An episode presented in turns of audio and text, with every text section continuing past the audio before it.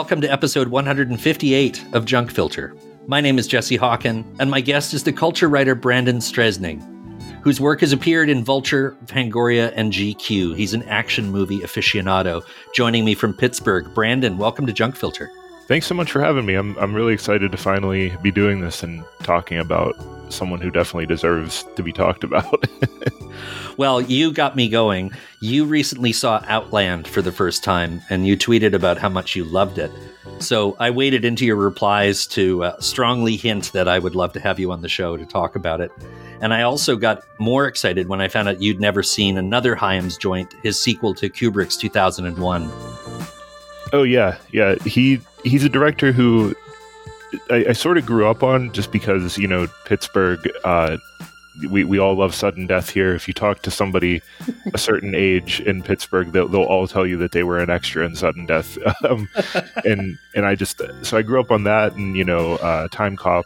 You know, just kind of like the the t- uh, well, uh, yeah, the TNT movies and everything, laying on the couch on on the weekends and just watching movies with like commercial breaks. And so I mm-hmm. always kind of knew of Peter Hyams, not when I was a kid, obviously, but as I got older, uh, and I was more of a fan of his sons actually, with you know the Universal Soldier movies and everything. But for whatever reason, I bought Outland recently and threw it on and was just so blown away by just how great it was. It, it's I mean, I we'll, we'll, talk about it in a little bit here, but it, it it really just sent me down this whole rabbit hole of you know watching his earlier work and realizing he's one of our best craftsmen. And it's just a shame that we don't we don't talk about him in the same breath as a lot of the other people because i guess he sort of has that journeyman tag which is maybe a little apt but maybe a little unfair. I think i, I think he's a lot more than that yeah, I would say that he's an auteur, even if he might uh, roll his eyes at the, at the suggestion of that.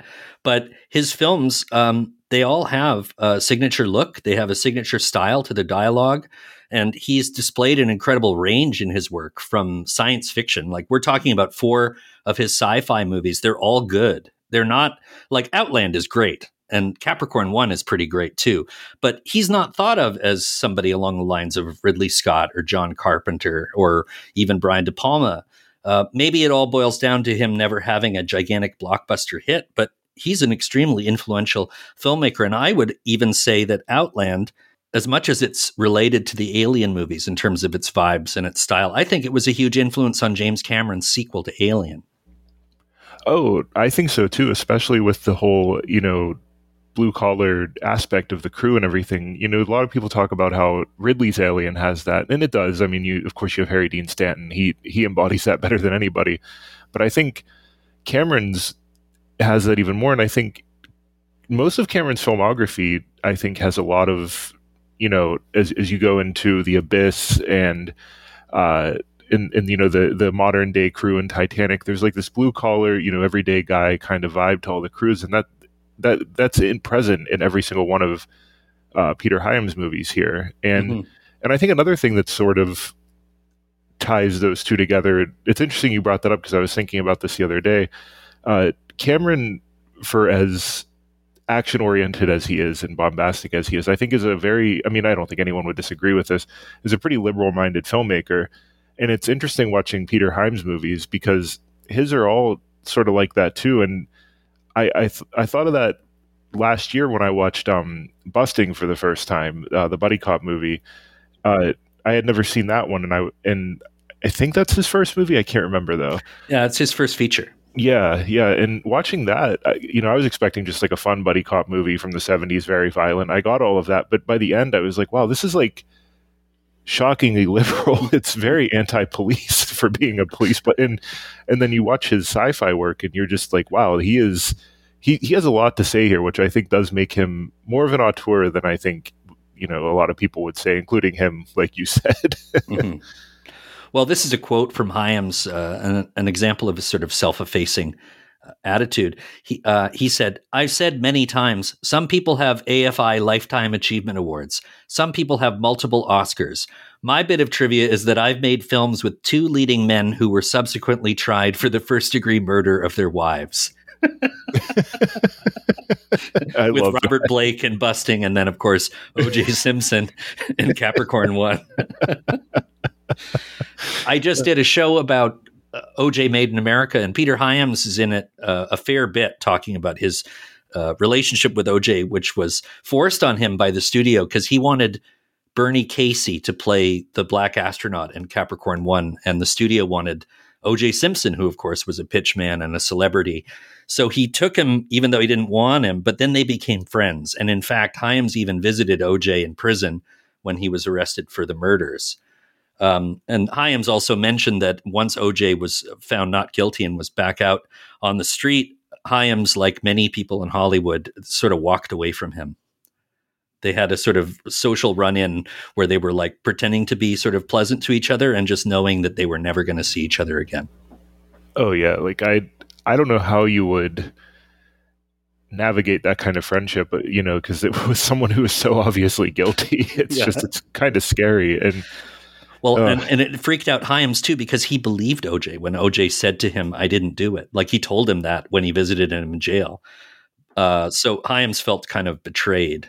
Well, yeah, and then in, and as you go along, like you know, you see him show up on Twitter now and everything. It's just he's really leaned into the idea that he's definitely that he's definitely you know guilty of it, and it's almost like he's having fun with it. It's mm-hmm. very, very, bizarre culture we live in where that's yeah. possible. Where, yeah. but uh, yeah, but but he's he.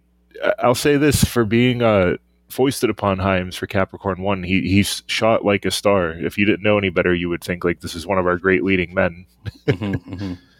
Well, let's talk a little bit about Peter Hyams and where he fits in. I don't think most people think of Hyams as a great sci-fi filmmaker, but there's no arguing with the fact that the films we're talking about today, Capricorn One, Outland, 2010, and Timecop, are all highly watchable sci-fi movies, if not masterpieces. But kind of like Ridley Scott, like uh, how Ridley started with Alien and Blade Runner and then took a long time to get back to science fiction. Hyams really staked a claim in the late 70s and early 80s as an American sci fi filmmaker. But then he went off on this long streak through the 80s and into the 90s, directing all kinds of movies across many genres, mostly thrillers. But you know, wacky ones like Running Scared, and then you know, star vehicles like the Presidio and the Star Chamber, the only sort of bad Hyams movie from this whole period is Stay Tuned, his comedy with John Ritter. It's on Tubi if you want to watch it, but it's pretty deadly. I, have seen bits and pieces of, of that one. I, lo- I love the concept of it, but it just yeah, it's it's pretty rough. Well, it's a, it's the concept is funny, but it would be a great five or ten minute sketch as opposed to a feature film. The idea that hell is actually a bunch of TV shows. Exactly. Yeah. But I would say what we could call Peter Hyams is a director of programmers. I saw many of Hyams' films for the first time on pay TV and cable, and I think there's something to be said about great filmmakers whose work almost benefits from commercial breaks and from sitting around watching it on your couch on a Sunday afternoon. like movies can be great on that level too. Oh yeah, for sure, and and that's why I'm glad so many of his movies are are available on Tubi.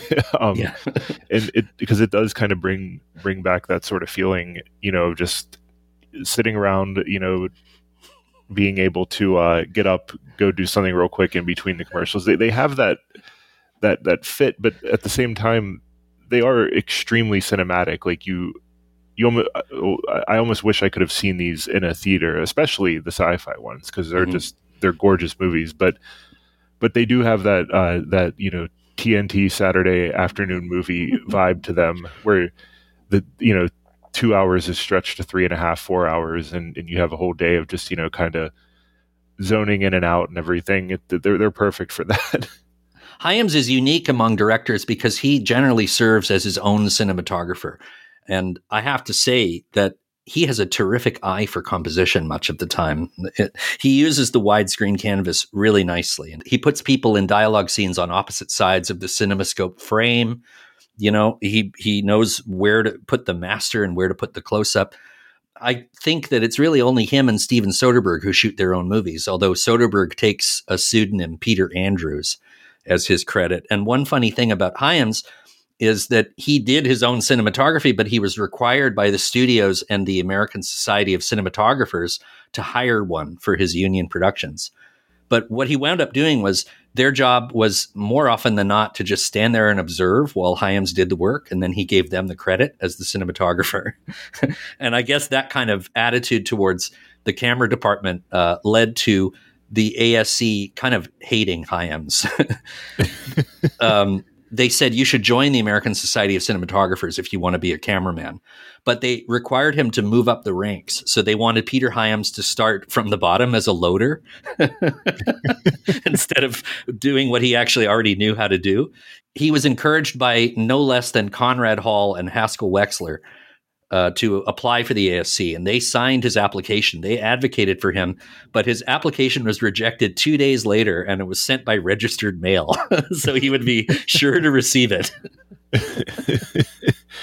but eventually, he just said "fuck it" and uh, took his own credit as the director of photography. The first time that it's really under his name is on 2010. You you brought up that he he has an eye, and it's just it's so true. He he knows how to place his stars in in the frame that, that make them feel like movie stars. And, you know, there's just there, there's images from all of these movies that I keep thinking of over and over again. I mean, uh, there's a great shot in Outland of Connery uh, sitting. It's it's a wide of his like sort of. I guess it would have been you know his apartment in this weird little colony that he's in, and uh, he's it's after his family's left and everything and he's sitting on this little bench and it's he's off to the right of the shot and it's just such a such a great shot. And he kind of reuses that again in 2010 that that uh, sort of same kind of shot but this time it's when Roy Scheider is holding the Russian woman in his arms and together. Just I don't know why those two images really stood out to me. I just I, I really love open frames like that where you know someone's mm-hmm. just off to the side you know and it's very contemplative Mm-hmm. And he just has such a great eye for what looks cinematic. And he also just has a great eye for accentuating his stars, which I was saying earlier. Um, there's a great one, you know, he, of course, you, you know, has a great shot of the splits in uh in Time Cop, very iconic one of those. Uh, it it's just it's it's it's really a shame that he's sort of been lost to time a bit because he's one of our great image makers. Hyams is also one of those directors who can't watch his own work after it's done. I love when a filmmaker is definitely knows they're done their work when they can't stand to look at it anymore. and he said that he had a traumatic experience when he attended the one of the first public screenings of Capricorn 1. When Capricorn 1 opened, it was a big hit with lines around the block. He talked the staff at this busy screening to let him sneak in the back. He proved that he was the director. He wanted to see how the movie was playing and he said that he felt nauseated because he kept seeing all the flaws of the movie and he couldn't stand it anymore and left. so now, when he would attend a, a, film screening, he would just sit out in the lobby and listen to the audience response. But he said that uh, he can't bear to watch his own work, he doesn't look back. I, I definitely get that. I, uh, you know, I'm not on the level of Peter Hyams by any stretch of the imagination, but I can't listen to myself on podcasts. I, so so I do get it, but but I think he's doing a little more important work. this is Capricorn Control. All systems are go. They're looking for a reason to cancel the program. What if man's greatest technological achievement never really happened? We found out two months ago it won't work. What if the most important event in recent history was a multi-billion dollar fraud? What if someone found out? This is Capricorn 1, rated PG. So, as we start to talk about these films that we're talking about today, I notice that they're all very related to each other Capricorn 1, Outland, and 2010, because Hyams is a former news guy. He worked for WBBM TV in Chicago as a news anchor. Sadly, I couldn't find any evidence of him anchoring the six o'clock news in the mid 60s. I would love to see that. But he worked for CBS from 1964 to 1970. He made several documentaries for the Chicago affiliate there. And he said that he got the idea for Capricorn 1 when the network was covering the moon landing. He got this idea when he saw that the whole thing was being uh, covered by one camera that we were all watching it on TV but if it were staged for television how would anyone know? And that was the beginning of the idea. And and I guess the Watergate years helped to uh, add to the meaning of what he was trying to say in Capricorn 1 because this movie came out in 1977 it opened in America 6 months after it opened in Europe and Japan It wound up being Warner Brothers' big summer movie that year because Superman was delayed until the fall. So it was a big hit in in 1978, and I'm sure that uh, between Capricorn One and Outland led to him getting the gig directing 2010. But let's talk about the way that Hyams uses television in Capricorn One to start things off. Television and news. I, I was thinking about that watching Capricorn One because I didn't know any of that until I, I'm trying to remember if it was. I think I tweeted about Timecop, and there's um Twitter personality John Frankensteiner. um, yes, he he replied to me and you know told me about the news anchor background, and he said it's so funny because sudden death feels like a news guy making an action movie, and I had never Yeah. thought of that, but it's so true, and and you can feel that all throughout Capricorn One. Um, there is a very TV special presentation to the takeoff and everything that I think he gets so so well. Mhm. It, it it feels so cinematic, but it does feel like a you would have known what this felt like watching this in real time. It's it's it's a pretty wild needle to thread. Um, what I what what really kind of threw me most for with Capricorn One, sort of how lackadaisical it is and how funny it is.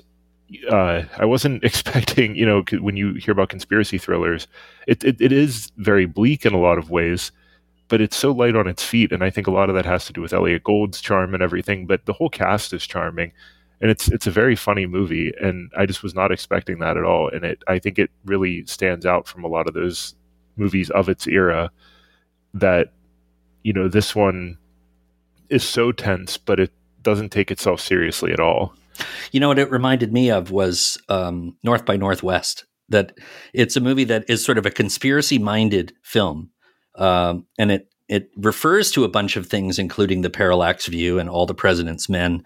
A lot of Elliot Gould's of shoe leather reporting in that movie is a lot like Woodward and Bernstein running around trying to get you know people to talk to him. But he also throws in like a biplane flying over the Grand Canyon, and you know, like Telly Savalas as a crop duster. Uh, it- you know, like it's what I think it's designed to be is you know a spine chilling thriller.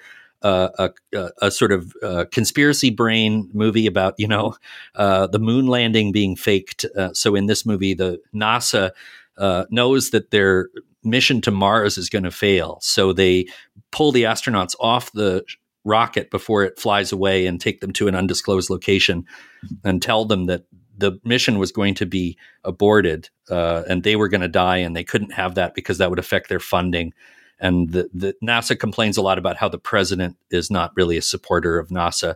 So to keep the program going, they come up with this elaborate hoax, and they've created a, a Mars set in a warehouse, and they're going to have these astronauts pretend that they're on Mars, and they're going to basically lie to the world. Uh, and it's it's a, such an incredible sort of QAnon brain idea, except it's from 1978. I, I was thinking about that. I was watching this and I was like, you know, this does sort of uh, nod its head towards a lot of the craziest people on earth, but at the but but it's it's funny because he's so you can tell just just with with his filmmaking that he's so aware of how silly of an idea this all is Mhm. um, that you know you you can kind of laugh at it. And you know it's definitely taking the piss a bit out of people like this. And it's just such a shame now that that was such a fringe kind of viewpoint back then. And now it's like half of the united states I know. What did Peter Hyams know and when did he know it? but it also speaks to, you know, American cynicism at the time about Watergate and, you know, like uh, not being able to trust authority figures and not being able to trust your eyes and what you're being told on television, you know, and this comes from a guy whose whole background was television news. I love how he uh, films all the mission control scenes, like the control for like live Super Bowl coverage. yeah we hear a lot of the of a voice of like NASA mission control guy doing a lot of the narration in the movie. Oh, and the, the the way this is edited is so interesting to me too. I love the um the I'm trying to remember what scene it was specifically. I think it was the takeoff, how it's cut together with the the astronauts being flown to the black site and everything. There's such a great economy of storytelling where you're seeing both things happen at once, and it's just so it's edited so well. It's I don't know. It, it feels sort of modern in a way too, in ways that I wasn't expecting. And and I, I compared it on Twitter to. I said this feels like the kind of movie that Adam McKay's been trying to make since The Big Short. But, yeah. But the difference is, is like Hyams trusts his trusts his audience not to be idiots, and Adam McKay doesn't. and also, um, Hyams is a skilled visual artist. Oh yeah, like he's he communicates so much with camera placement, and uh, I love how um, the Mars landing is uh, you know we see the tv version of what's happening and you can see all the trickery that's gone into it like they've slowed the video down to make it look like they're on mars's gravity. And uh, but then there's this incredible shot where the camera pans back and we just see the mars module on a gigantic set with the klieg lights and the cameras set up. It's a very chilling moment. Oh yeah. And and there's something thrilling too about watching the mechanics that go into making a television special. It, it's I think that that his background in that world really helps with that because I never would have, you know, as much as I love film and filmmaking and everything, I never would have thought that, you know, watching kind of what goes into making TV would be that exciting for me. But there is something thrilling about, you know, like it, it's it's paced exactly like a thriller. You know, hit the slow mo, and you know you, you, can hear them. You know, relaying all this information to each other, and then you have the one, uh, or no, that's earlier in the movie, but you have the um, the one guy who's you know kind of sniffing out that this is all bullshit very early on, and he's kind of sitting in there. I just had never seen anything like that before. You know, something as I guess mechanical as making TV be mm-hmm. be so exciting like that. Mm-hmm. I love this one scene. Um, I always love it when conspiracy thrillers leave loose ends that never get tied up. Because there's that great scene where Elliot Gould goes to visit his friend who worked at NASA, the one who figured out that something weird was going on with the telemetrics, who uh, we presume uh, was disappeared and probably killed. But Gould goes to his apartment where he's been several times, and some woman answers the door and says, I don't know anybody by that name. And then he looks in the apartment and it's totally different furnishing. Like, like it gives you an idea of how deep the conspiracy goes that they're actually like they thought that Elliot Gould might show up at the guy's apartment someday. So they moved a whole fake environment in just like they faked the Mars landing. I loved that. That that's one of the first moments in the movie where I, I you feel this eerie sort of unease kind of creep over you because it's like you said, there's a loose end there, and that it's never really answered. How long has this woman even been living there? When was the yeah. last time he went to his friend's house? You don't know how long this has been going on, and it's it's so disturbing. yeah another uh, fascinating detail uh, i never really watched all of Hyams' science fiction movies in one shot and i realized how many relationships they had to one another. There's a very interesting detail where hal holbrook has this like five minute speech that's really overwritten where he explains to the astronauts what's going on here. Holbrook tells them the good people from Con Amalgamate delivered a life support system cheap enough so that they could make a profit on the deal. Works out fine for everybody. Con Amalgamate makes money we have our life support system. Everything's peachy, except they made a little too much profit. We found out two months ago it wouldn't work. You guys would all be dead in three weeks. But what's incredible is that that company, Con Amalgamate, is the evil corporation in Outland. So this is like Hyams creating this multiverse before we knew there were multiverses. That like the evil company from Outland is also in cahoots with NASA in their evil conspiracy in the late seventies in Capricorn One.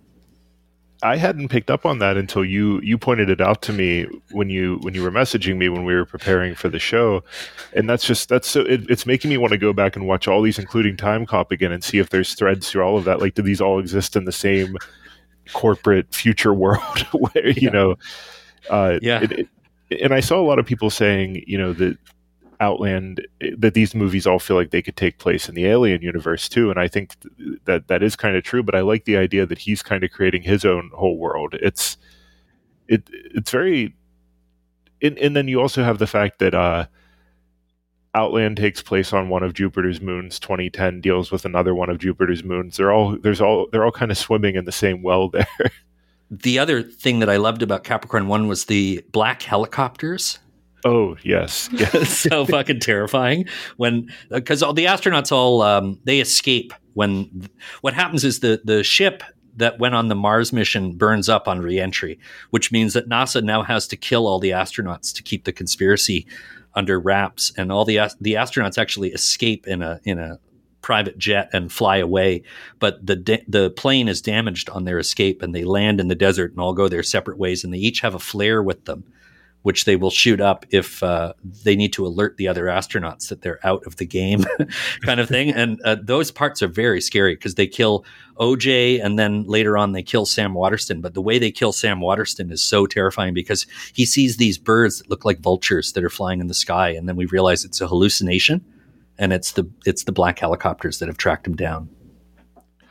That stuff was again very eerie to me, but I really loved how the helicopters kind of became like living creatures where they're kind of peeking around corners and everything. There's a scene where the two helicopters kind of turn and nod at one another before flying yeah. off. Yeah. It's it's so silly to like say kind of describe what's going on because you picture like a helicopter like it, it almost makes me think of like if the helicopter were animated like a Looney Tunes cartoon or something with like big eyes on it or something peeking around corners. But but when you see it in, in practice, it's terrifying and it's and, and it makes you miss um, sort of real stunt work like that. You know, with that whole end set piece, which is kind of astonishing because this is still early in his career to be trusted with that kind of stunt work, and and he was given that same sort of uh, freedom and busting also with a lot of the chase scenes in that but this is like at a higher level where you're crashing helicopters in, into the sides of mountains and everything and it's you, you really miss that sort of thing and because there's Yeah. something so tactile about that Yeah. Also, Capricorn One has a terrific Jerry Goldsmith score, oh yeah which yeah. of course leads us to um, a little discussion about Outland, uh, which was Hyams' sort of big swing, his big uh, high budget science fiction movie, the first film for the Ladd Company, who would later release Chariots of Fire and Blade Runner.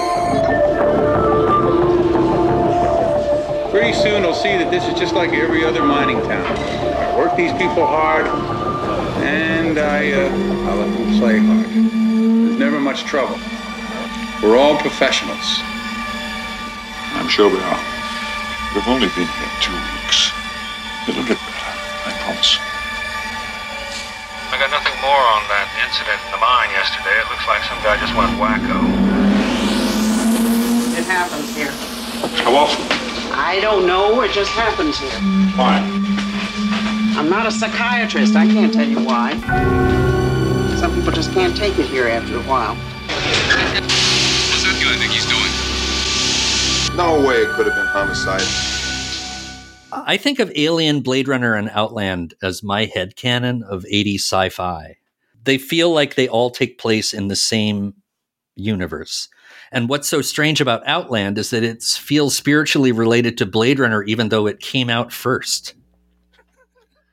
it, it is it, it's interesting too because they, they they they are all of a piece of this sci-fi future that's not a utopia we didn't really get any better we just got worse and it's now we've we've infected other reaches of the galaxy and, and everything with our you know privatized bullshit and Yeah. now now we're out on Jupiter and you know the same kind of guys that you would see working at a dock somewhere now just sitting around a table smoking cigarettes and you know ready to go work the mines of another planet and it's it's so bleak in a way that you know you you, you watch this movie and you're like man it- it feels more like this Blade Runner Alien they all feel more realistic in a way of like this is probably where it's heading you know if we ever do make it off world it's just going to be the same sort of thing and it, it's never it's never going to feel like the sleek you know uh alien has this little bit but like it's never going to feel like the sleek white you know walls everywhere and we're all wearing like white white outfits with like silver gadgets and everything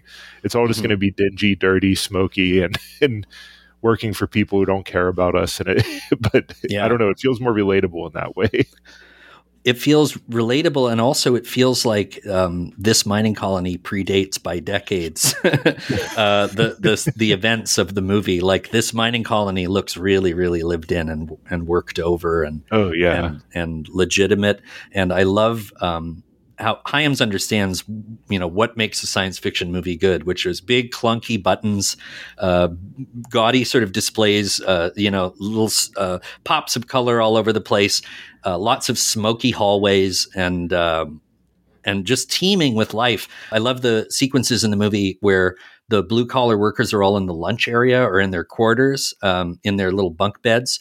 And uh, they're all wearing these cool primary colored baseball hats with the Con Am logo on them. And I, I wrote in my notes that all these guys also dress like Ridley Scott or Tony Scott. they all look like they're working on the set of Alien, except they're they're extras in Outland. And Hyams had the extras show up on the set hours before they were needed, so they would look even more weary by the time they were filming. The, oh wow! You know, it's the little things that make uh, art direction so good. You know, exhaust your extras and then call action and I think the best the best piece of art direction for this is casting uh, Peter Boyle. Yeah, he's he's the best piece of scenery because you see him and you're like, oh yeah, that guy. You you, you could see him in any blue collar working class situation, and it just yeah. sense. Another mind blower uh, that I found out in my research because Peter Boyle's the villain.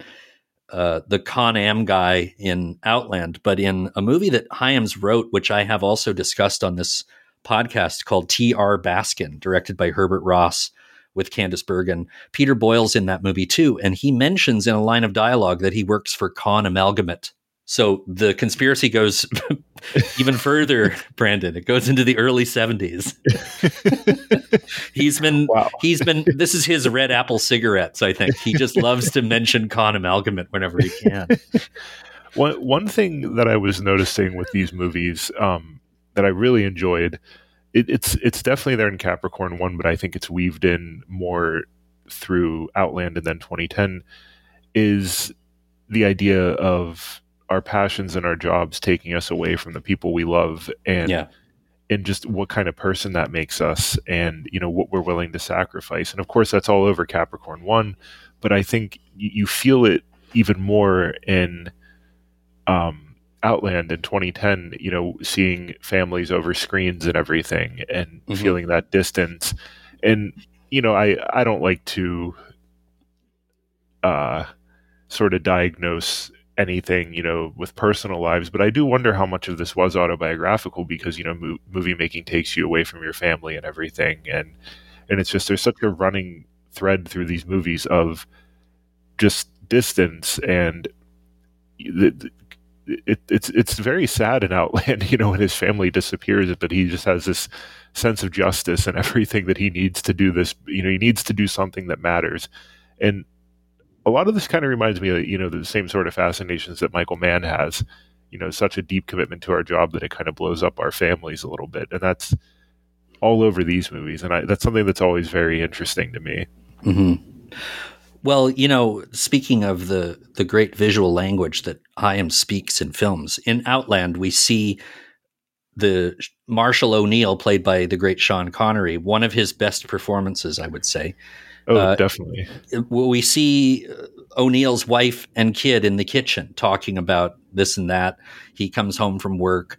It turns out that the wife has a secret plan to like take off with the kid and get off this colony. They've only been there for a couple of weeks, but she hates it. And then later in the movie, O'Neill comes home to discover that his family seems to be gone now. And there's a video message waiting for him from her saying that she didn't have the guts to say this to his face and that she's taken the kid and he's never been to Earth and we need to get back and we hope that you'll join us too. But while Connery's watching this video, he cuts to a shot of the, a wide shot of the room with the empty kitchen and we remember that the wife and child were once in this kitchen and now they've been uh, they're gone and she's just a, an image on the screen. And he starts watching it over and over again as the movie continues because he misses her. And i also realized when i was watching Timecop that van damme also uses a video of his now missing wife as a way of sort of staying in touch with her, except it's really mediated. Like he's he's he's he just wants to see her and hear her again, but there's nothing left.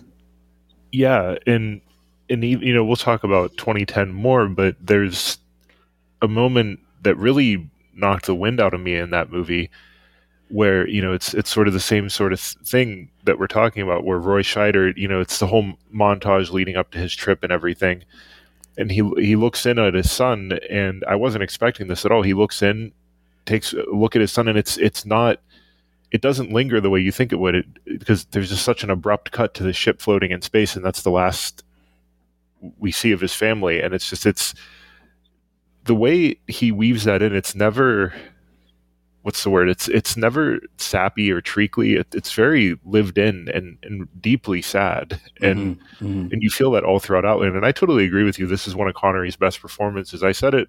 I think I said it on Twitter. I can't remember where I wrote this, but uh, it might have been Letterboxd. um, I said it somewhere, but you know. He's of course, you know, a movie star. He's one of the biggest stars of his era and everything. So I'm not saying anything new, but at the same time, you kind of, I think, as we get distance from movie stars and everything and you know people become brands and you know we everyone's going to see movies for the the brand instead of the, the movie star. You you kind of take people for granted and you forget how great they were. And then watching him in a movie like this where he's so he's so kind of low key and downcast but he's still there's just a decades of life in every expression on his face. It, it's a really be- beautiful performance. I was really kind of taken aback by it because I, I love Connery. I love him as Bond. I love him, you know, later in life and everything. But this kind of middle period where he's, you know, not quite old yet, but he's, you know, not the Bond age anymore. Although never say never again. I think shortly after this, yeah. yeah. but um, but but this middle period for him is so interesting to me, and and he's just he's excellent in this. I I really, really can't say that enough. Well, Connery has working class bona fides because that's where he comes from. And so he's perfectly cast in this film. And, and I really want to talk to you about one of the things that I love about Outland is how it puts you in this um, world of sort of economic exploitation and uh, abuse of the workers by management. And I'm pretty sure that Hyams casts his lot with the working people. Um, I started thinking that this Mars colony on Io in Outland is being run the way that Elon Musk would run it. Oh yeah, you know, making sure that there's drugs around to increase productivity because the marshal starts to realize that there are all these unexplained deaths that are going on space workers are losing their minds. They're suddenly uh, taking their helmets off in outer space, and their heads explode, or they get into a elevator to go down into a you know an oxygen free depressurized environment. Like they're killing themselves. Hyams said that the look of the mining colony was supposed to inform the sort of the mental uh, breakdowns of the people that are working there. He says a mining operation like Conam 27 represents a frontier, and frontiers strike me as sinister, dangerous places of enormous hardship. This film was originally uh, devised to be a Western, but he just transplanted it into outer space.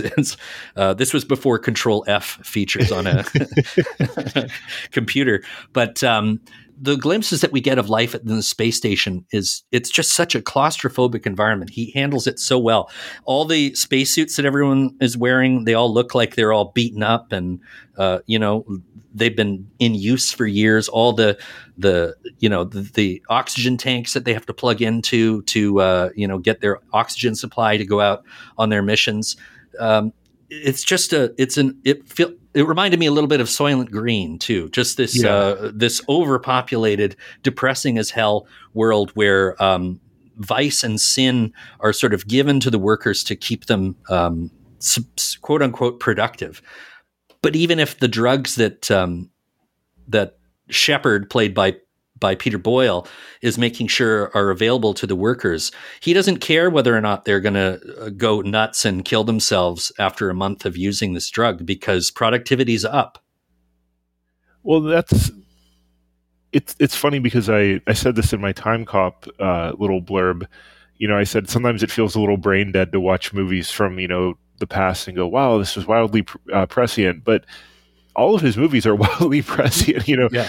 And and he's taking things that have happened in the past too, you know, factory towns and everything. That's kind of what this is. But at the same Mhm. time, this does feel like, you know, the stories you hear about Amazon workers, you know, dying on the job or you know not being able to use the restroom and everything.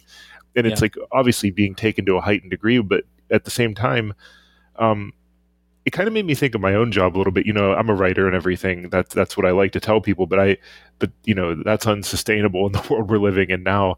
So I do have like a, a main job that I do where I work work overnight doing maintenance in a corporate bank tower. And it just watching this movie was making me think about how, you know, I work Sundays through Thursdays, and then when I get off on Friday morning, it's like six in the morning.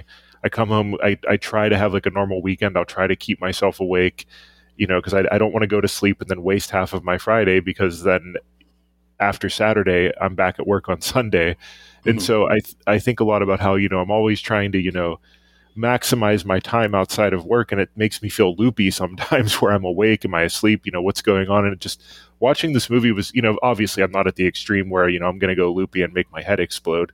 But but sometimes I I feel like that a little bit, you know, watching Outland. I'm like, I kind of relate to these guys. You know, you, you you take any chance you can get to do anything fun, and for them, it's you know the worst possible vices that's leading to their deaths. But it's it's you know it, it's it's an extremely relatable position to be in, where you know you this is the only job you can do based on circumstances and everything, and you know you you got to try to let it out where you can, and and you know I'm not you know I'm not out there killing anybody or you know anything like that, but Mhm. but it's just it's it's hard sometimes to kind of just sit down and not especially when you're surrounded by your job and everything like these guys are that that exploitation is so so fundamental to the way a lot of people live now and it's it's so interesting and frustrating to see it depicted so accurately you know Mhm. back in 1981 Yeah, well, you know, here in Canada, we have, uh, you know,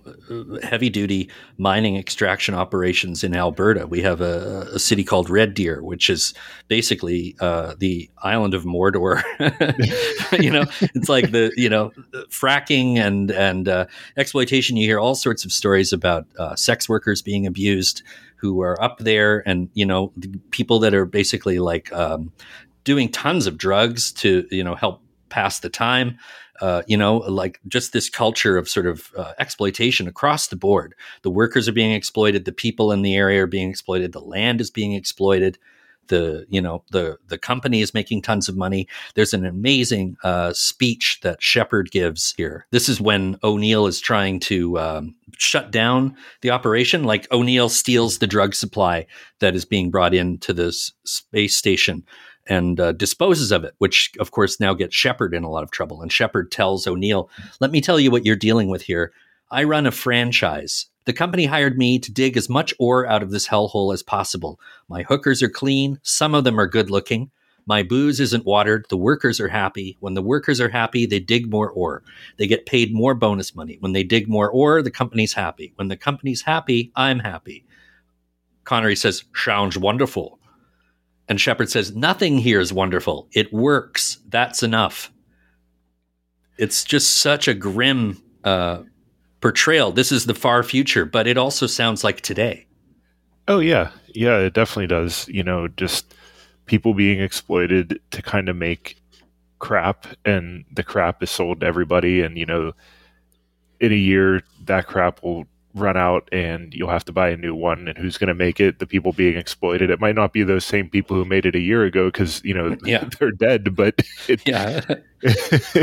well, well, well, filtering this movie through the through uh, the present day, it kind of feels like if Elon Musk had a lithium mining colony on the, one of the moons of Jupiter, they'd be sending them the the ore back, uh, maybe using the Nostromo to transport it, uh, to uh, give the wealthy people on Earth uh, the lithium they need for their electronic devices. exactly. It just yeah. feels like there's a class of humanity that benefits from the terrible labor conditions on this uh, moon of Jupiter. And, uh, and I like It's just so great, and it's, uh, this movie is better than mediocre. Is what I'm saying. Is when people complain about how this movie's so derivative of Alien and High Noon. Uh, that's neither here nor there for me. And in fact, I think this movie's better than High Noon. I I would agree with that, and and you know, e- subject matter aside and thematic stuff aside, you know, film is a visual medium, and it's just like this was was one of the more gorgeous sci-fi movies I've seen, and Mhm. you know, I was that that was another thing I was just so taken aback by the greens of like you know the lighting and everything. You know that that's something you see in a lot of other sci-fi and everything, but if you showed this to somebody who had never heard of Peter Hyams, never heard of this movie, and said, you know, hey, I want you to watch this Ridley Scott movie with me, they would probably not wouldn't know the difference. And that's not to that's not to say that Hyams doesn't have his own distinct visual style. He absolutely does. But it's just I think he deserves to be spoken of in the same breath as a Ridley Scott. I think it's unfair how people sort of write him off as being derivative because you know I subscribe to the idea that counterfeit art can be art. A movie like Den of Thieves can be just as good as a movie that it's obviously ripping off. you know? That- that- and it, Den of Thieves, I could go on forever. How that movie is. I, I wrote a whole piece on how that movie is like secretly brilliant, but Yeah. but Yeah. uh, we we kind of miss nowadays like the journeyman. I think the only guy I can really think of right now, and, and I hate his movies, is Shawn Levy. Like I, Yeah, he, he's the only guy that's kind of jumping around in genres, and not really. Most of it is like more like sort of family friendly, crowd pleasing blockbusters. But he's he's doing different things. None of them are movies I particularly like, but we don't have filmmakers who have that sort of career anymore, and and it's it's it's kind of sad because when you watch one who's this good, you're like, man, I miss that. You know, these like guys who can plug themselves into any genre, and I just I don't know. We we really miss having that. I mean, we're not really making those kind of movies anymore either. So like, I guess if a Peter Hyams, you know, I mean, he's still alive, but if he existed now in his prime, he would be, you know, directing. I don't know. I can't even think of one right now. He some franchise offshoot, and you know th- th- that's depressing to think about. But um, but yeah, just these guys just don't exist anymore, and he. I don't know. I think he's. I, I hate to say journeyman because it sounds a little dismissive, but he's the best of that kind of filmmaker to me. yeah. I would call these people craftsmen. And Yes, as yes. A, you know, but he gets written off as a journeyman just because he's shown such a display of range. But um, he's very good at what he does. yes. like a film like Running Scared or The Star Chamber, you know, there's the Running Scared is uh, a movie that I have to actually see still. But R- Running Scared is funny because that that's a movie I always tell people. There, there's like a very very brief window in time where there's like it's like a two movie period where Billy Crystal was one of the hottest actors on earth. Like yeah, he is so hot in Running Scared, it's like shocking. And then when- Harry Met Sally, uh, he's you know I think he's very hot in that movie too. But Running Scared, like it's kind of shocking. You, you're like, wow, he's like a good looking man. And then it never, it was never before, never since that. I don't think Mhm. anyone's ever thought that about Billy Crystal. But I don't. Just had to kind of shout that out. You know, make it making your actors look like movie stars. Uh, he he does it well in that one. It's a very fun movie too. I, I really recommend that one. Now, the MVP of this film, Outland, is Frances Sternhagen as Dr. Lazarus. She's so good in this film. The part was originally written to be a man, but Peter Hyams thought that it was dumb to have everybody in the movie be men, so he cast her. And her scenes with Connery are terrific. Oh yeah, and you, it's it's funny because I guess you can, you know, not not to be a gender essentialist, I guess, but you can kind of tell that this was written for a man. Their interplay and everything is very like, almost sort of reminds me of like a gruffer version of uh, Kirk and Bones from Star Trek. They have Mhm. that sort of rapport with one another, but it's it's so fun how like it could you you could see this tipping over into romance, like if you know if Connery was, you know, maybe 10% more of a piece of shit and was like, yeah, I don't care about my family. And, but, uh, you know, you could see this tipping into romance, but, but the fact that it never does is just so fun because you, you have so few platonic relationships in movies to begin with, especially in movies like this. And it's like, they're just equals with one another, you know, if they, if they weren't out there saving this colony from, you know, corporate tyranny, they would probably just be hanging out at the bar together, you know, shooting the shit. Well, this is something I find actually rather based about Peter Hyams. He does it as well in 2010, Yeah. where where he has that uh, Russian cosmonaut who rides uh, during the aerobraking scene with Roy Scheider and Helen Mirren, and uh, they don't make it sexual. Right, right. They're just they're just uh, co-workers.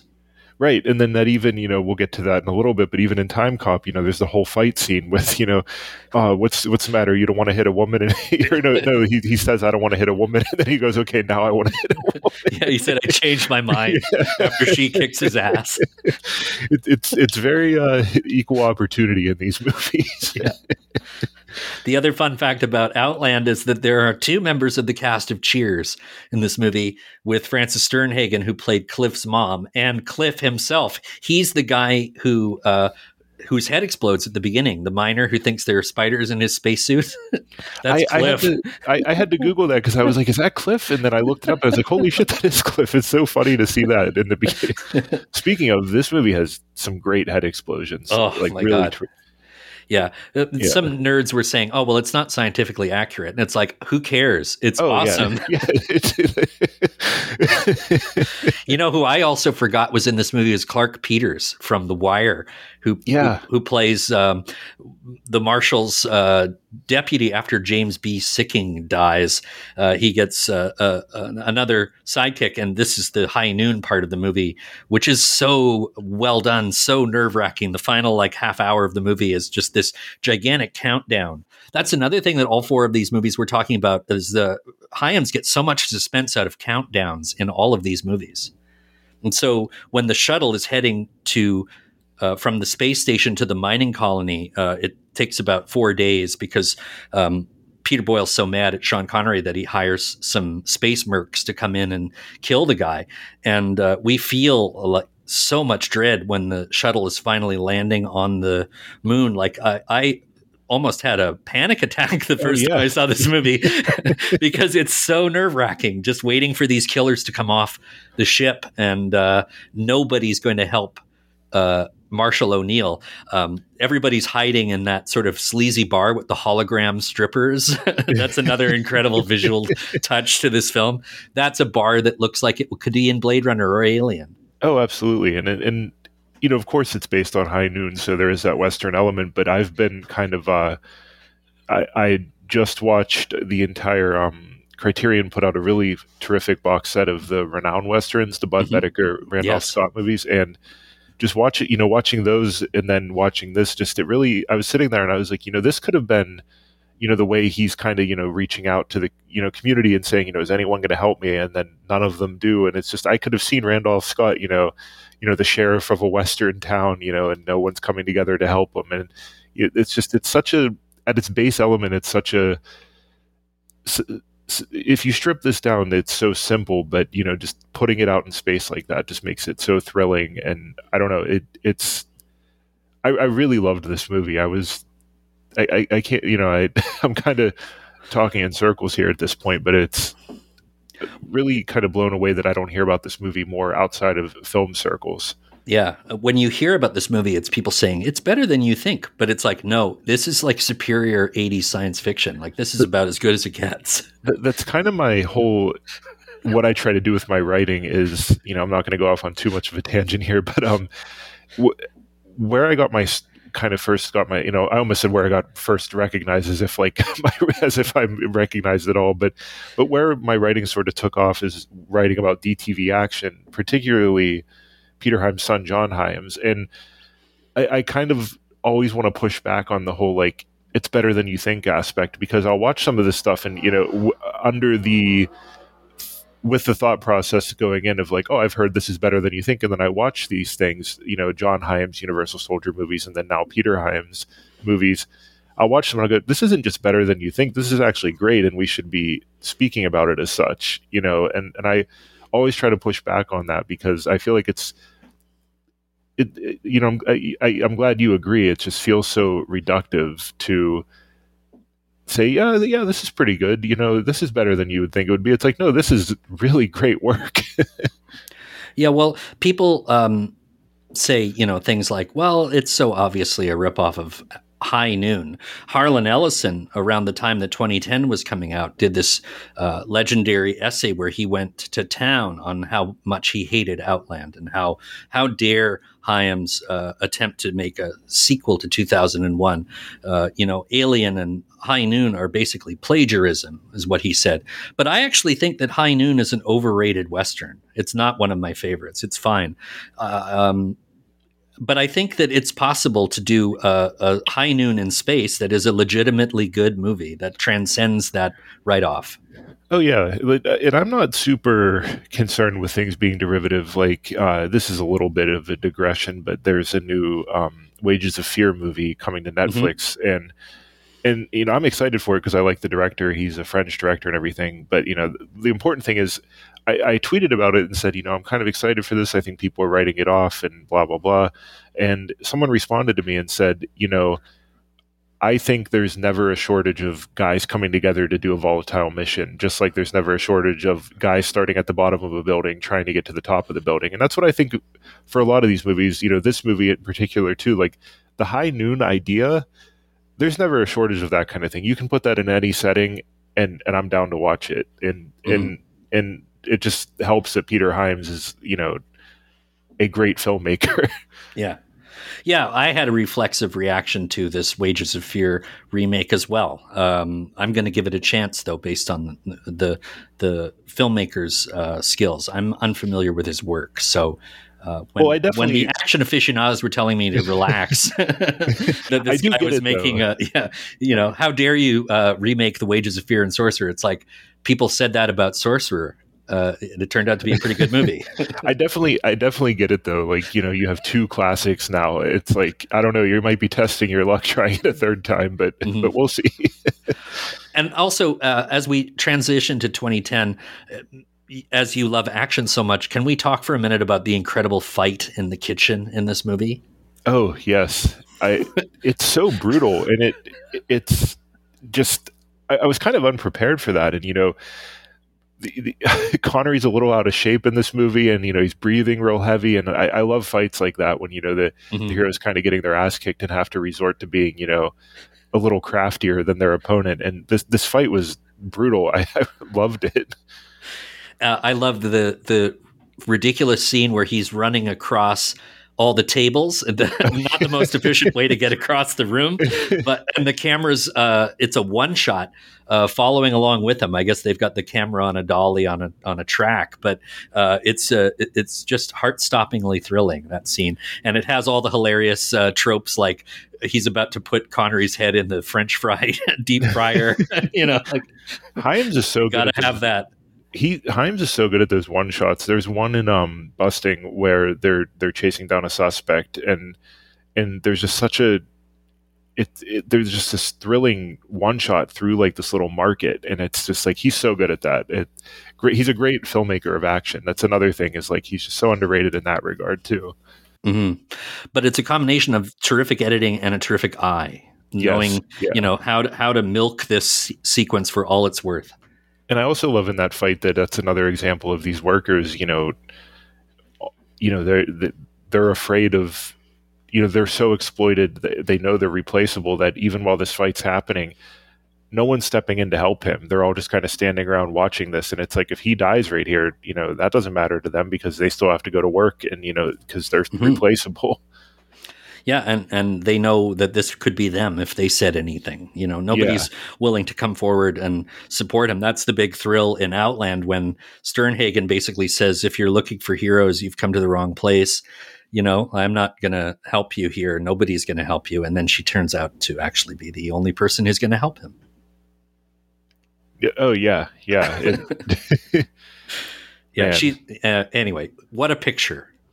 Wow. I so not not to be distracted here, but I you know we're sitting here talking about these you know 80s movies and action and everything, and I just got a sad alert on my phone that Carl Weathers passed away. That's oh wow, that's, that's a sad bad. way to find out in the middle of a podcast, but yeah, oh. wow. Oh, oh. Sorry, sorry to break that. the news here to you. yeah. bring the whole show down. I don't know if we'll want to keep that in, but uh, I'll be the judge. If I if I'm not crying while I'm editing this part, I'll I'll keep it in.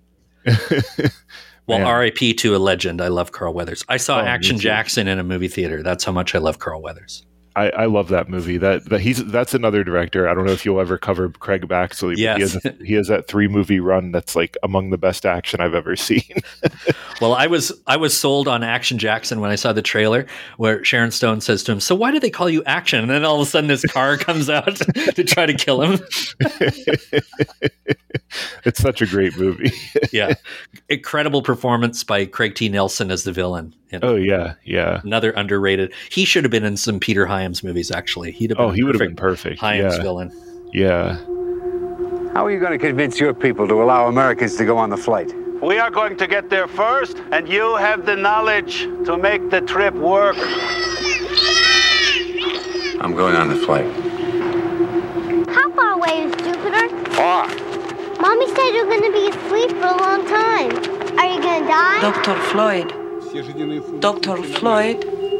Dr. Orlov has encountered some strange data coming from Europa. I will send Max down with a pod. I wouldn't do that. Oh, really? If you want to send a pod down there, send an unmanned one. Hey, a piece of pie. Cake. Piece of cake. Cake, yes. If this date is correct, then there's something down there. It is correct. It was organic. There was life. Is it moving? Yes. Incredible. Okay, let's move on to the controversial movie that I am a fan of, and I think you enjoyed it as well. But it has a terrible reputation as being a bad movie, and I want to dismiss those ideas from my listeners' minds. 2010, based on the Arthur C. Clarke novel sequel 2010 Odyssey 2. This movie has, uh, you know, how do you possibly make a sequel to 2001? And I think a lot of people just dismissed this movie out of hand as not being on the level of 2001. But again, with the great Peter Hyams, he decided that the only way to do a sequel to 2001 was to go in the completely other direction. Stylistically, tonally, he uses the same sets and he refers to the original film a lot. But this movie has basically been designed, and Hyams has said as much, to be a movie for people who've never seen 2001 you really don't have to have watched the first movie to enjoy this movie.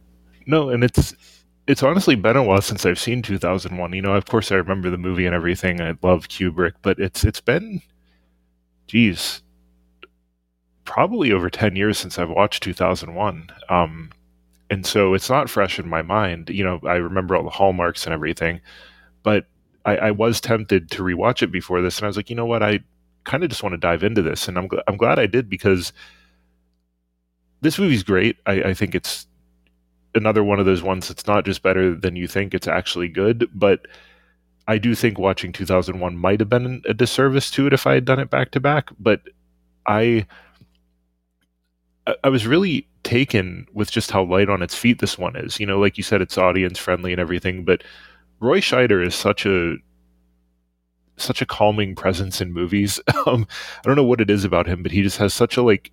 You see him on screen, and you're like, I'm in good hands. And I don't know, he just having him be sort of the central focus of this movie really kind of helps it. He's so charismatic, and I I also really like that this is so tied in with the with the space race of the time. I think that's a Mhm. really interesting way to go about doing a movie like this. It was a minor hit when it was first released. It actually did better financially than Dune did. It didn't get great reviews. It was um, it was like popular entertainment. The the the difference though, uh, the many differences in this movie is that 2001 takes a very dim view towards humanity and you know the coldness of space and you know it's not really like a, a movie about how wonderful the human race is whereas 2010 is actually very sentimental about the human race. And uh, and 2001 is set in the future and points to the future of filmmaking in many ways. Like films were different after 2001 where 2010 feels more like a science fiction that speaks to the present that it's not really about the far future it's about the near future but framed in what was uh, the thing that everyone was talking about in the 80s, which was the arms race and the war between the US and the Soviet Union. I guess for some people, maybe that dates the movie, especially since the Soviet Union collapsed well before the year 2010. But um, it's a humanist movie. It's it's got a pacifist message about peace and cooperation. Like this was the sort of the perestroika of of the la- the last years of the Soviet Union, but told by Americans. And I think that that there is something commendable about this movie, especially in the Reagan era, not being particularly antagonistic towards the Soviets and not being uh, particularly praiseworthy of the battle, ideological battle between the U.S. and the Soviet Union. That like this movie is grounded in the fact that people live under these systems.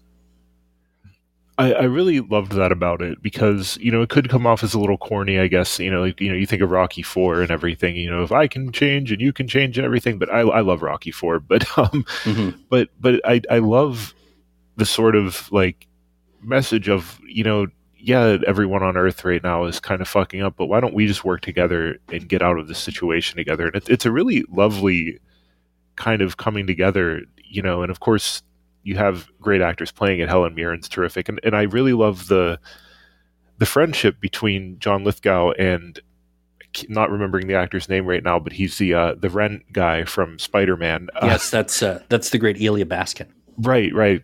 Great. It slipped my uh, mind there, but uh, but that that friendship between those two is, is such a lovely little interplay that I don't think I don't think you get much in in a lot of blockbusters now where there's like these little moments of character that you get to just sit in and you know kind of watch these people interact. And that that was what I was most taken with with with this movie is just watching this crew kind of sit around on this space station and kind of just become friends with one another. You know, it, it's a gorgeous movie, it's a thrilling movie, but I I was more than any of these movies that I watched uh, before the you know coming on. This is the one where I was just like I could watch another three hours of these guys just kind of hanging out together because yeah. it's really lovely. It's, yeah. Yeah, and it has that fantastic uh, set. They had to basically reimagine the Discovery because when Kubrick wrapped on 2001, he had all the props destroyed. He didn't want things from 2001 to be repurposed the way that Robbie the Robot was repurposed in films after Forbidden Planet.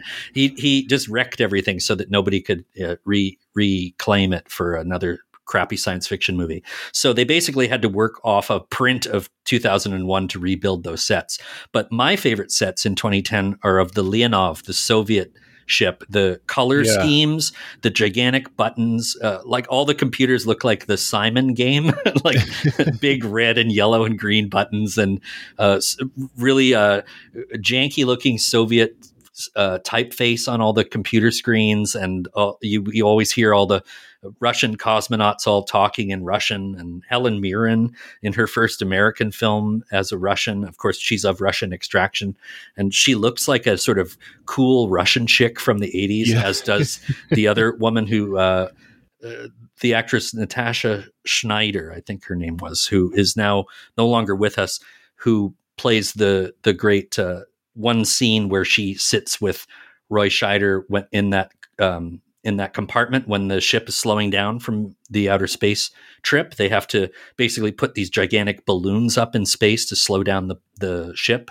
and to use the gravity of Jupiter to uh, slingshot it around. That's such a thrilling sequence.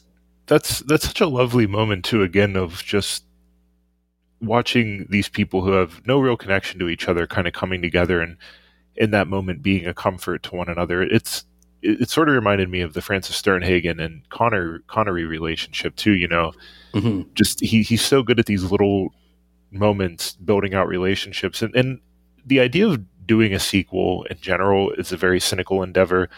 Doing a sequel to maybe the greatest movie of all time is is unbelievably cynical. So to make a movie to, to go the opposite direction and make something so lovely and so genial is just such a so hopeful is, is, is such a brilliant idea to me, and it's just so it it's apparent throughout the movie that that's what the, the sort of message is, and and I just that that's my out of all these movies, my favorite scene is that scene where where they're holding each other in in that moment. It's just such a lovely lovely thing, and yeah, well, I saw 2010 in 70 millimeter as soon as it came out as a teenager. And uh, my initial reaction was what a lot of people think, which was, what the fuck was that? That's not as good as 2001. Like, uh, there are nice things that happen in it, but uh, come on, what are you doing making a sequel to 2001. Over the course of time, I've warmed to this movie and I can accept it on its own terms, which is 2001 is a great movie that you you got to see in 70 millimeter, and you have to be you know have this full sort of immersive experience. 2010 works on that level too, but where I really like it is when it's on TV on a Saturday afternoon. Yeah, yeah. that was another like, one that I it goes I down easy. Tubi. Yeah, yeah, yeah like Tubi is like the perfect place to discover 2010 because they have Oh, a yeah. beautiful, beautiful high definition transfer there. Yeah, and then then you can jump into your uh, Uber Eats commercial for ninety seconds. Go grab go grab some more snacks and yeah, I think that that's a that's a that's the way it always was. Uh, Tubi lets you off the hook because uh, on commercial television the ad breaks are five minutes and up, whereas Oh, yeah. on Tubi they're ninety seconds and or less. yeah, and that's kind of perfect too because you don't lose your thread. You can kind of take a minute to breathe and then you go back. The, the five minutes, I, I don't miss that at all. I don't have cable anymore, and so I don't miss the five minutes where you're waiting and waiting. But one thing I want to shout out about this movie that I really loved, and, and I heard two separate stories about this. One person was in my mentions telling this story, and then my dad actually told me the story from when he saw it in theaters. They both had the same exact story. When you see the, the, the turnaround moment, which is another really lovely moment of Kier, uh, I always get his name wrong, Kier, Keir Delia. Delia. Delia, yeah. When, when he turns around and sees him, both this person in I mentioned and my dad both told me the same story about how the audience, when they saw this movie, gasped seeing him because he looks exactly the same, and there's no Yeah. de aging technology. Then that's just how he looks. It's he his face is a great special effect because he didn't age at all in the intervening years. hmm And he's still alive. Keir Dullea is in his nineties, but he, you know he's he he lived well past even 2010. um, now I want to uh, read you this very very funny uh, quote from Hyams in an interview with Paul Rollins, where he talked about uh, making 2010. His, his he was asked to do it because people thought of him as the sci-fi studio guy based on Outland and Capricorn One, and uh, he was commercially viable filmmaker. Um, but he was at first worried about taking on the project because of the lineage, and he uh, highly respected Stanley Kubrick, and, and he wanted to do right by him, and he figured out a way to make the movie. He had a working relationship already with Arthur C. Clarke. They had been passing notes back and forth on the adaptation of the of Clarke's novel uh, by a very early form of email, which Arthur C. Clarke would later publish as sort of the production diary of the making of this movie. But what he really wanted was Stanley Kubrick's permission. So this is a quote from Hyams. He said, We set up a time to talk with Stanley Kubrick. I remember I was in my office and my secretary walked in and said, Stanley Kubrick is on the line. I jumped to my phone and literally stood up. I was standing the entire time I talked to him. I said, Hello, Mr. Kubrick. And he immediately said, In Outland, how did you do that shot where? and he started asking me all these technical questions about photography how I did this, why I did that, what lenses I used, what f stop, and so on.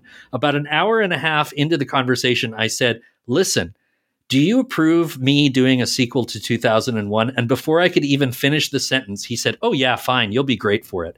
And then he went on with his technical questions. I I love that so so much that But that's proof that Outland rules is that Stanley Kubrick wanted to know how he did it. and and I love that because um you know um, Kubrick always gets tagged with being like this you know you know you you, you come to him and he sits on high and you have to like and, and I think a lot of people for at least when I was growing up I don't know if this is still true but I do feel like people did confuse him for a while for being British because he lived so much of his life in England but he's actually just like a a New York City guy. you Yeah. know, when you hear him talk, he has a little bit of that accent, and Yeah. he's he he seems like you know for as as totemic as he is, every story you hear about him outside of you know when he's making the movies, he sounds like such a chill guy that you can just go talk to, and he's he loves movies and he loves Mhm. talking about movies, and that's I, I love that story. I had heard that. I, th- I think I had heard that somewhere before, but then you reminded me of it before we did the did the show, and it's just it's such a it's such a fantastic story because he's like, I don't care if you do a sequel, I want to hear about your movie. Yeah, he, he his only advice to Hyams was make it your movie, do what you want to do. and he absolutely did that. Yeah, Um, and then another quote from Hyams when um, he was working on 2010. He said, From the beginning, I said, I have to make a film that is so completely different in tone, in look, in sound, in everything, so that you can't honestly compare it to 2001 or compare me to Stanley Kubrick. Because if there's any comparison between me and Stanley Kubrick, it's unfair to me because he's one of the greatest filmmakers that ever lived. You know, so he just was like, I'm not even going to not even going to try to compete. I'm going to use the story as a jump off point to tell my version of it. And it reminded me a little bit of the early days of Mission Impossible, where they would get a director to sort of tell the story. Um, I think that it's uh, would have been cool if we got a new 2001 movie every 10 or 15 years from a different filmmaker. I agree with that, and I and I didn't look this up. Uh, I should have, but there were a few people responding to me on my because for whatever I was kind of shocked by this. My 2010 post went off a little bit. Um, yeah, and uh, you know, here I am calling it a post when I should be saying tweet. I don't. I don't want to give in to the uh, Elon. Yeah, never, never call it what he wants you to call. Yeah, but um, but but there were people replying to me saying, "Oh, you know, Tom Hanks was interested in doing. I, I think it would have been was it three thousand and one." Yeah, and and I kind of would love to see that. You know, like you said, this this would be fun. Like every 15 years, see someone else's take on it. Mm-hmm. Maybe maybe a uh, a James Gray type or something. You know. Yeah. Well, you know, th- here's another uh, key to enjoying 2001, and knowing that it's a movie that was made for people who have never seen 2001. I don't see why you can't enjoy a movie that is influenced by 2001, like 2010, the way that I enjoy Brian De Palma's Mission to Mars, which is so clearly derivative of 2001 and yet so great. You know, it's a very underrated De Palma movie. A lot of people don't like it. I think it gets very close to what's so special about something like 2001. Oh yeah, yeah. I've I've always liked that. Even if it's populist and it's designed to be entertaining, and it you know, like the there's two sequences in 2010 that are beyond thrilling. The first is the aerobrake scene that we talked about before. The second is that incredible spacewalk where the Russian cosmonaut Ilya Baskin and John Lithgow have to travel from the Leonov to the spinning Discovery because the, the Discovery's doing like a sort of vertical 360 spin and they have to go to the middle point. Hyams said that he's afraid of heights and he threw all of his fear of heights into the design of that sequence. And when you see that scene in a movie theater, you feel like you're about to fall out of your chair. It's so scary.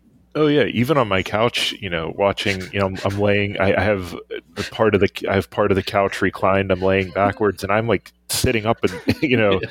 when that's going on. And and just as an aside, I don't think I've ever seen John Lithgow be this working class. He always comes off as so theatrical to me, and, mm-hmm. and this is the most laid back I've ever seen him. It's one of my favorite performances of his. I just I'd never seen him like that, and but yeah, that that scene is tremendous. His breathing and everything, and well, that's another great uh, indicator of the humanism of this movie is that uh, when they're heading over Jupiter to get into the Discovery, Lithgow has a panic attack and has to be talked down by Ilya Baskin. And, you know, don't look down, you know, just keep looking ahead and we're almost there.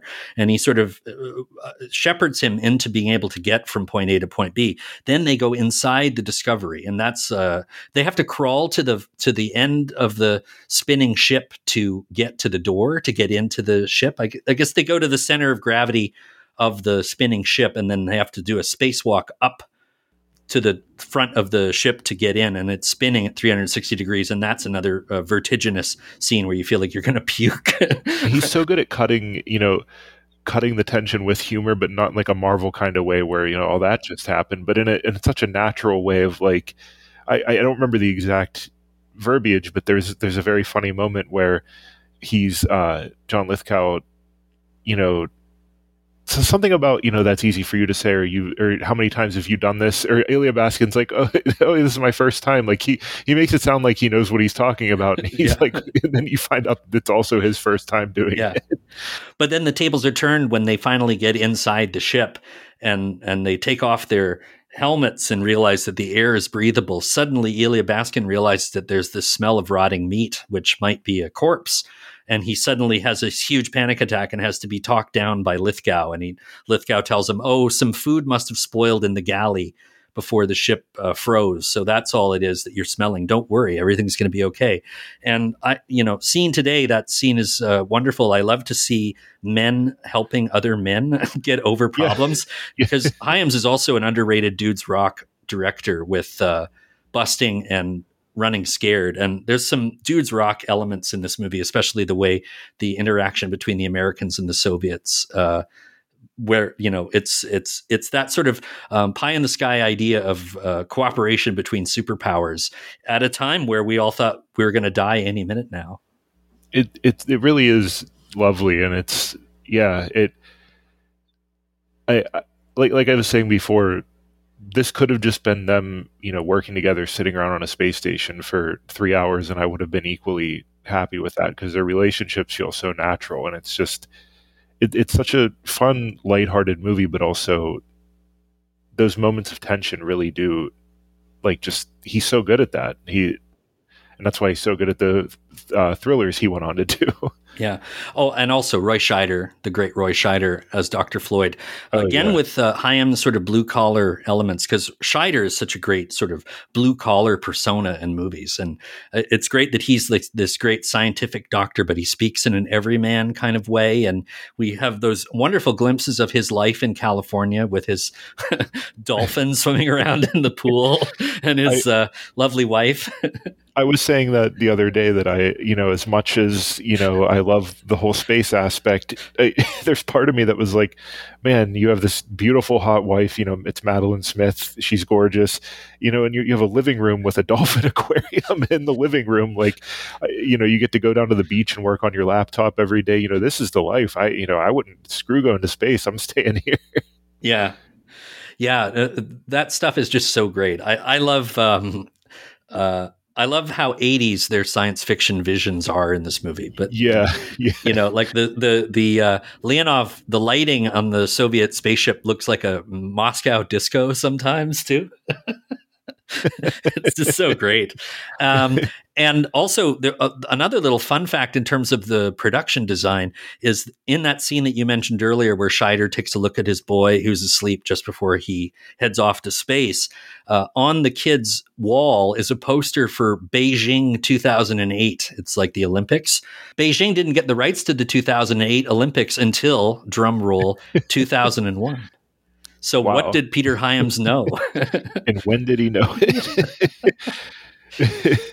Another fun fact uh, is uh, we forgot to mention how good Bob Balaban in, is oh, in yeah. this movie as Dr. Chandra, a role written for Ben Kingsley, but they wound up getting Bob Balaban.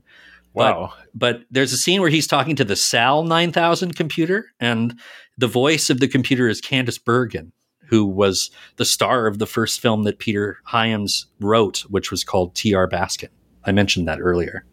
I, I love those scenes of him talking to the computers and the the there's that scene where he finally reconnects with HAL 9000 and that, that's another very lovely moment you know and mm-hmm. that's between a man and a computer i just yeah mm-hmm really good stuff there. And a redemption arc for Hal. Like the, the movie yeah. explains that Hal went crazy because he got orders that he couldn't compute.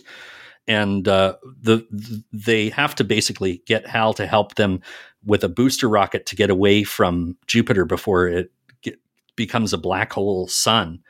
Uh, and he basically has to tell Hal that you know you have to stay behind, and Hal accepts it because he was honest with him it sort of suggests that the reason, like, it's an acceptable excuse for why Hal went crazy was because it all has to make sense. And if what they're telling him makes sense, then he agrees with it, even though it makes them both very sad.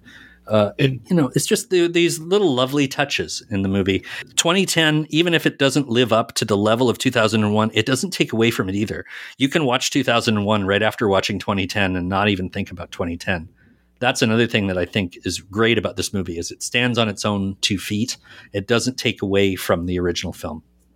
I totally agree with that. I, I saw some people saying that, you know, the the Hal redemption sort of takes away from the mystique of his of his heel turn in the original, and I don't agree with that at all. I think that they, they almost feel like two separate movies. Like they, this is a direct sequel to the first one, but it does feel they feel like completely separate movies, and it, I don't think one takes away from the other whatsoever.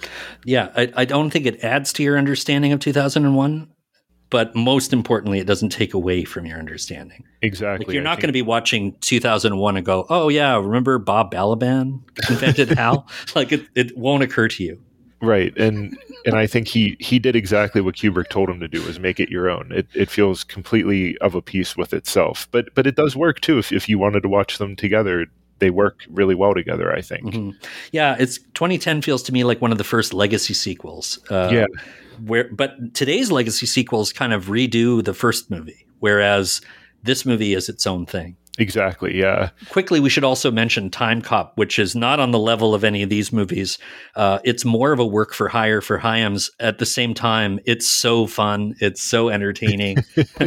Filmed in Canada. Uh, that's why there are so many Canadian actors in the movie. I know you're a big fan of this film. This film also has fantastic action in it. Oh yeah, I think it's up there among J- uh, Jean Claude Van Damme's best. I think Hyams has has claimed his two of his best movies with this and Sudden Death, and Mhm. and it, and it's cool that his son would go on to, you know, give him two of his best movies with the Universal Soldier sequels. But um, but yeah, which this- which Peter Hyams was a cinematographer on. I'm not sure if he did Day of Reckoning, but he definitely did Regeneration, which, but both of those, uh, I don't know, you know, how many people have seen those, especially like the, those are sort of like the, uh, the high watermarks of DTV action. And it's funny when people hear like, wait, there were more Universal Soldier movies. And it's like, yeah, not only that, but they're great. just, yeah. just don't ever, I always tell people don't watch the second with, um, with, uh, WCW wrestler Bill Goldberg and uh, Michael Jai White. I like Uh, the first one. I, yeah, I- the the first one's fine. It's the first one. I- it's my favorite yeah. Roland Emmerich film. Oh, me too. I, I I really enjoy the first one. I think they're great as a trilogy. So I always tell people watch the first one, then watch Regeneration and Day of Reckoning. Skip the Return and don't even bother with the TV movies that are they're not canonical. But anyway, uh, yeah, Timecop is such a blast, and I've always liked Jean Claude Van Damme. I get why people think that he's not a very good actor. I think his early stuff it's tough to make the claim. I think he was always a great physical actor. He does a lot of good stuff with his eyes, but Mhm. he's pretty terrific in this movie and i think he's aged in in his dtv years into an actually genuinely very good actor and you see signs of that here i i think he's pretty terrific here but you're not here you know to see him act and and um one one thing that i think the best directors of jean claude get is how hot he is for you know especially to a female lens. And i i posted someone's Letterboxd review in my own little twitter thread. I took a screenshot because it's such a great a uh, it's such a great um uh, little bit of writing. Uh, it, he he's maybe the only action star ever who had a, had the had women in mind in terms of his image. And and I think that you get that here. You know this is a very sexy movie. It's uh, Yeah, he's filmed like a love object in this film. he oh yeah definitely. And i think the uh you know you don't get too much of her but his you know he and Mia Sara are a very hot couple and everything. And yeah. but But you get you get to see his ass in Yeah. the love scene too. yeah and he you know he there's a very iconic one of the more iconic split shots of you know him Oh. doing the splits to avoid getting electrocuted That is a fantastic scene, and David Letterman did a wonderful out of nowhere reference to it that should be a meme.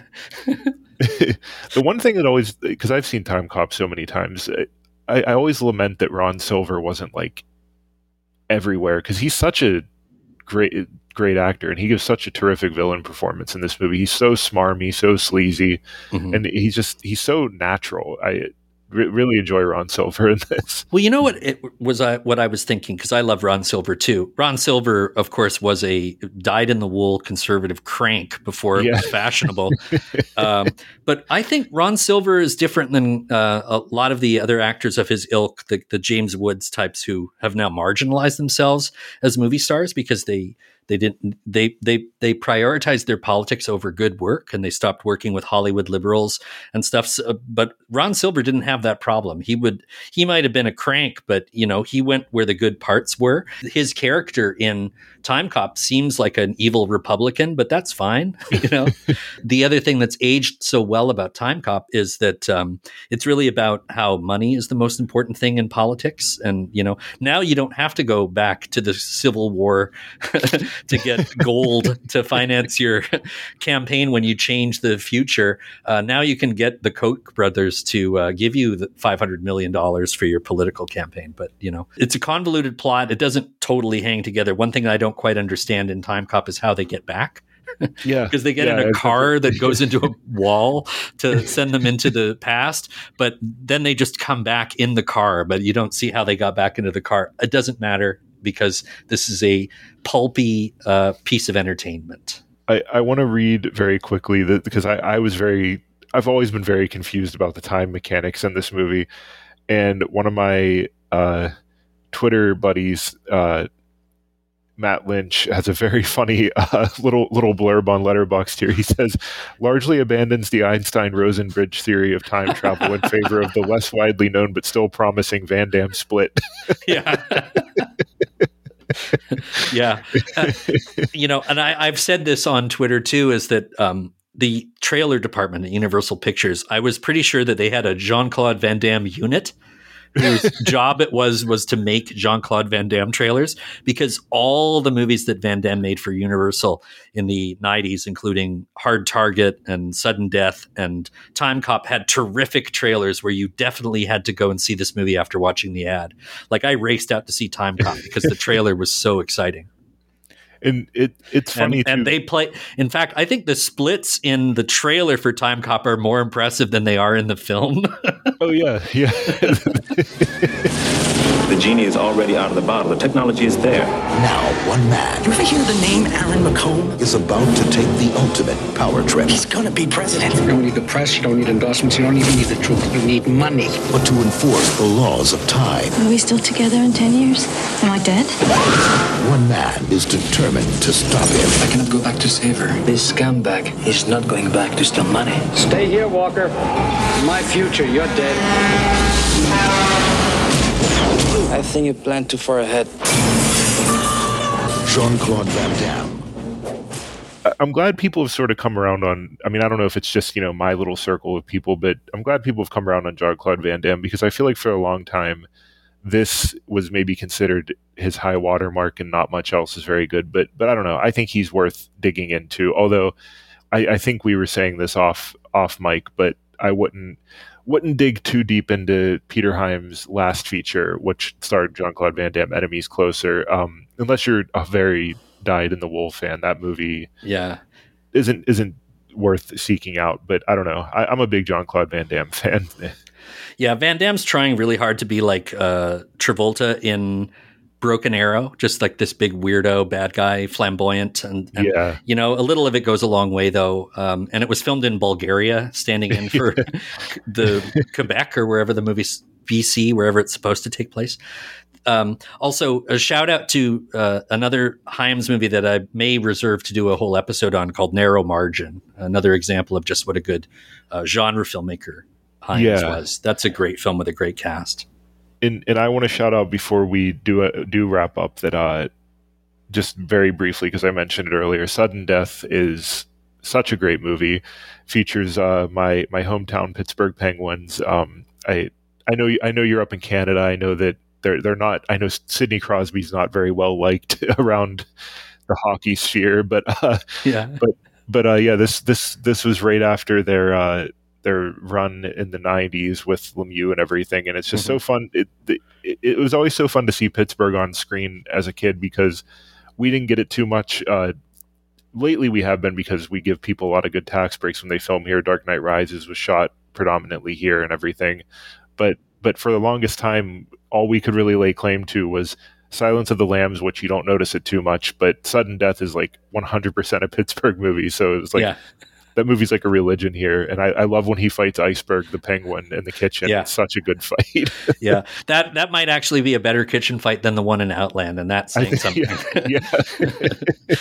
yeah. I, I, uh, yeah. Um, Sudden Death is maybe one one of the best, if not the best, of the Die Hard ripoffs. It, it, oh yeah, it, but it's another example of just how Hyams is just such a great uh, craftsman. You know, he understood the assignment. Is uh, a way that we describe these people now.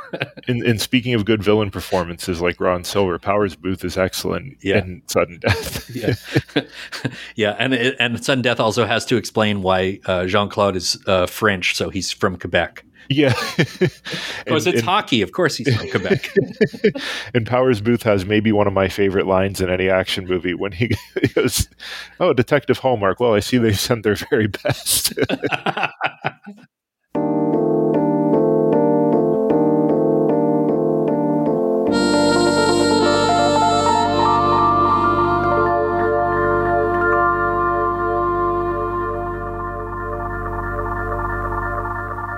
Well, Brandon, before we go, I wanted to give you a chance to talk a little bit about the Vulture Stunt Awards because Oh, you're yeah. fighting the good fight, and I've always argued that there should be two more Academy categories. One should be for best one scene performance, and one should be best stunt work. I yeah, so I agree with that completely, and I would just add maybe best casting too. I think that that's an, but um, but yeah, stunt work. You know, obviously, I love action. It means a lot to me, and, and so for Vulture, um, I, I was reached out to. I guess it would have been the end of 2022 ish. Um, Bilge Ebiri reached out to me and said, "Hey, we're you know Vulture's planning on doing a stunt awards. You know, Oscars aren't doing it. We think you know we want to kind of highlight stunts, and you know here's here's how we're trying to do it. Would you want to lead it for us?" And I was like kind of blown away. I was like, "Yeah, definitely." So the last two years now, we, we started it in 2023. It would have been was the first one, and then this year will be the second annual um, stunt awards. Uh, basically, through a lot of hard work, months and months of work each year. It's it's kind of tedious work, but it's very fulfilling. Is just me spending a lot of time cold emailing anyone in the action industry, from like you know directors who I'm not going to name because there are some people who have participated who have chosen to remain anonymous, to like stunt stunt pr- professionals who no one's ever heard of, to critics in between and everything. Just anyone that you know I've I've sent out hundreds and hundreds of emails over the last two years of just like hey, this is what we're doing. Would you like to be part of our voting body? The first year was very funny because no one knew what the hell I was asking for. So it's like, wait, you want me to do what? You want me to, what's this about? You know, so the first year we had a, a smaller voting body. We had a, you know, very small nominating body that participated. And then we had maybe about a hundred people vote on the final ballot at the end of the day, uh, a little under that. And yeah, just awarding the best stunts in action. But it was such a huge success that this year we're already blowing past you know Uh, we were having i'm having people vote that i would have never dreamed of. It's it's crazy. And it's just it's so fun. It's so fulfilling to be able to do this and just award the best stunts in movies. And last year Scott Adkins won stunt performer of the year and it was so fun to be able to highlight him because I feel like oh yeah. my body of work in writing the last however many years I've been doing this feels like it's been leading to a huge publication like Vulture doing a massive profile on Scott Adkins. So I feel very, very. I didn't get to write that profile, but I'm very happy to have been a part of that happening because that I, I feel like I could have retired from writing after that. But Yeah. um, but yeah, it's been very fun. And the only update I have in terms of an Oscar is I interviewed Chad Stahelski for John Wick 4 last year. Mhm. And he told me that he and a few other people are in active discussions with the Academy, and they have been for a few years now. And it's looking like it could be happening within the next couple years. So fingers crossed. Yeah, I noticed they retired those uh, fan awards that they tried to start up a couple of years ago. I think because yeah, uh, Zack Snyder's Justice League won, and they were like, "Well, maybe I." Well, I Well, they, unfortunately they seem to be they seem to be award categories designed to give Marvel something, and then Zack Snyder won both of them were two different movies. yeah and it's funny because i do uh, I, i'm not a fan of his completely i kind of like his vibe more than i like his movies but i do Mm-hmm. really love his justice league cut which shocked the hell out of me so i was Yeah. happy to see that happen for him well, Brandon, where can people find you on Twitter and places like that?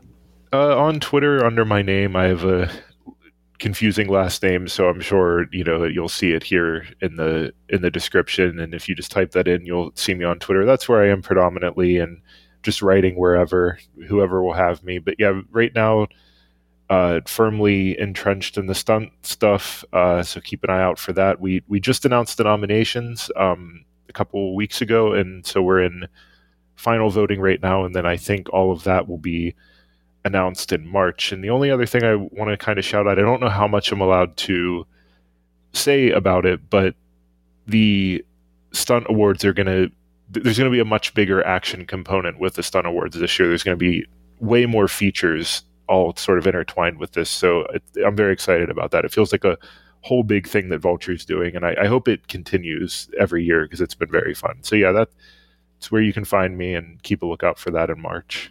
Well, you're doing heroic work. I, I love to see this kind of uh, groundswell for uh, the much maligned uh, stunt performers category. That it, it's long overdue that they recognize their work. Well, thank you. I really appreciate that. And thank you for having me. This was such a blast. Oh, yes. Thank you so much. You're welcome back anytime. And uh, I'm so proud that I got you uh, to get obsessed with Peter Hyams because it was oh, contagious. Yeah. Your enthusiasm for Outland was so contagious that I've, in the last week and a half, I've watched like seven Peter Hyams movies. yeah, I, am I'm, I'm glad that you asked me to do this because I it, it put me on a fast track to watch Capricorn one in 2010 and rewatch Timecop, and now I'm gonna just be kind of falling down the rabbit hole. I'm gonna watch uh, The Relic. Uh, yeah, and I'm I'm excited to to watch some more that I haven't seen. Yeah, I mean, like um, I, I've never had an excuse to watch the Presidio until now, so I'll have to check that out too. Yeah, I'm interested in that one. That one seems to be one of the ones that people are a little a little down on, but who knows? Maybe maybe we'll both love it. Well, that was that weird period where they were trying to make Mark Harmon into a movie star. Yeah, people's uh, sexiest man at, yeah. at one point. Yeah, yeah. Uh, for a, for a minute there, it looked like he might replace Don Johnson as Sonny Crockett on Miami Vice during a contract dispute. Oh wow, that would have been so weird. Well, Brandon, thank you so much for joining me. Come on back anytime. Yeah, thank you so much for having me. This was a blast. We'll have another episode of Junk Filter in the next few days. Patrons of this podcast help to make Junk Filter possible. To become a patron and to receive access to bonus shows, as well as to support the show directly, please go to patreon.com slash junkfilter and please follow us on Twitter at JunkFilterPod. The original music for this program was provided by Marker Starling. My name is Jesse Hawken. Thank you for listening.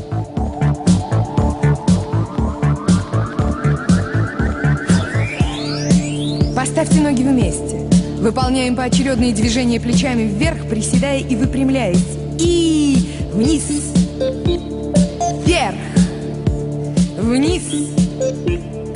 Вверх, вниз, вверх, вниз, вверх.